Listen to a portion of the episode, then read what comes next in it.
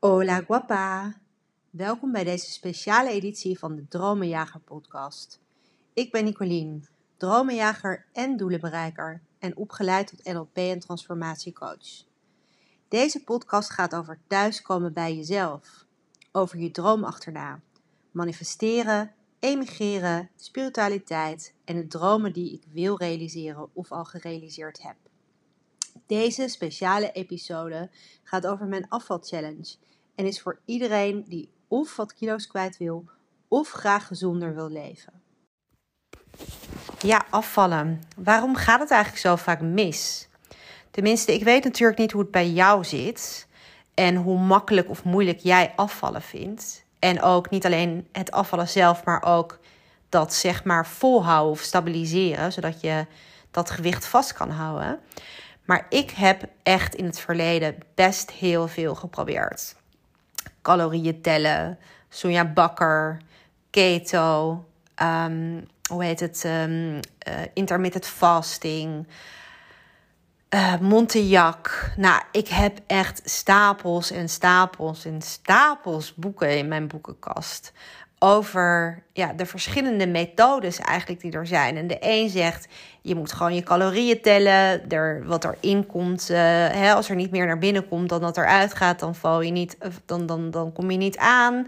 De ander zegt, nee, maar het gaat juist in je, in je maag en in je darmen verkeerd op het moment dat je de de, de spullen combineert. Nou, iedereen heeft wel zo zijn eigen redenatie. En daarom is het ook voor mij, vind ik altijd nog steeds heel lastig om te weten wat de juiste is. Ik denk ook dat het heel belangrijk is dat je een methode kiest die bij jou past. Die jij vol kan houden, die past in jouw levensstijl.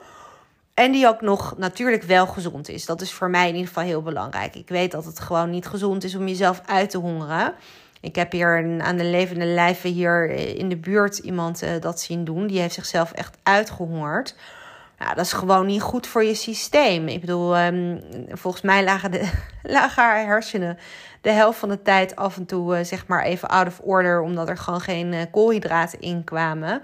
En ja, je, je, systeem heeft natuurlijk dan gaat gewoon in de overlevingsstand. En in plaats van dat het voor je werkt, is het alleen maar aan het overleven. Nou, anyways, los van ja, wie, wie wat hoe doet, dat moet iedereen zeg maar zelf weten. Maar voor mij is het wel heel belangrijk om het op een gezonde manier te doen. En daarom past deze methode die ik, uh, die ik heb gevonden zo goed bij mij.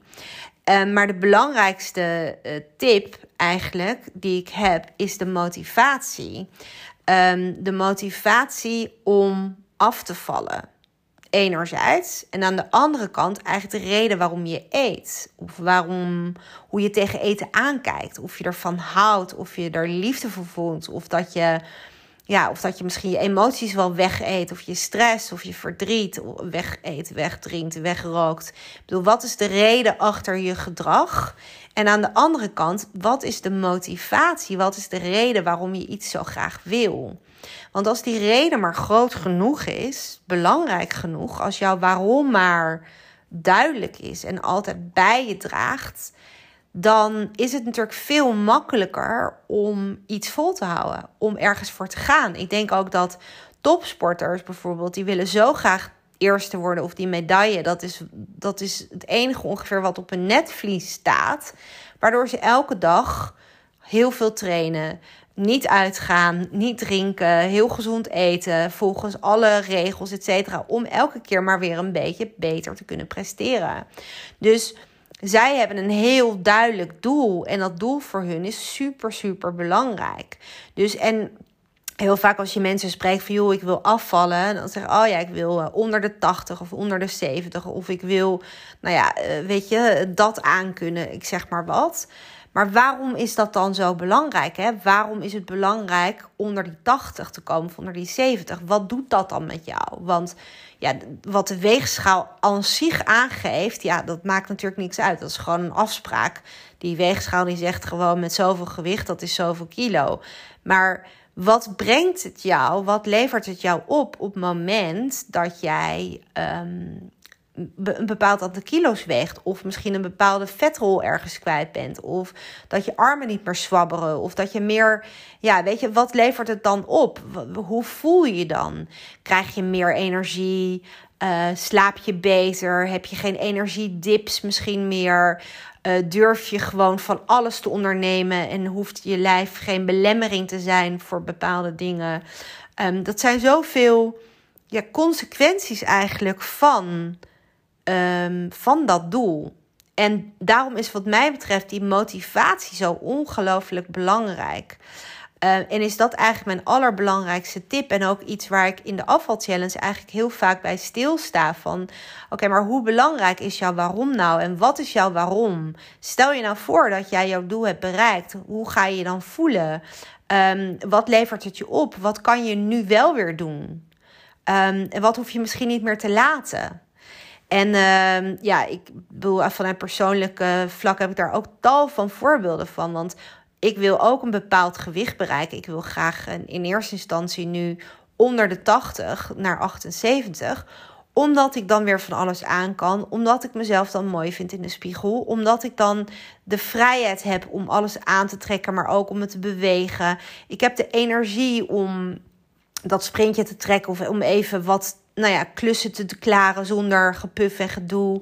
Uh, ik kan uh, mijn veter strikken zonder dat ik mijn buik voel. Of ik kan uit eten gaan zonder dat mijn knoopje van mijn broek eentje stiekem even open moet. Weet je, al dat soort dingen. Um, dat zijn voor mij hele belangrijke bijkomstigheden dan zeg maar met onder de 80 komen. Um, dus dat is ook mijn uitdaging aan jou. Van ja, wat is dan jouw waarom? Hè? Wat is er zo belangrijk aan dat gewicht? Wat levert het je op? Wat denk je ermee te winnen? En wat zijn de gevolgen daar ook weer van? Want dat werkt natuurlijk allemaal door, om maar zo te zeggen. Dus uh, de waarom, ja, je waarom. Denk er alsjeblieft over na als je begint met afvallen. En um, ik heb ook. Um, een aantal uh, mijn beste tips uh, kan je downloaden gratis. En ik organiseer ook regelmatig zowel een reset week als een afvalchallenge uh, maand. De afvalchallenge maand duurt 28 dagen, dus vier keer een week. En um, ik heb dat nu twee keer gedaan met uh, groepen.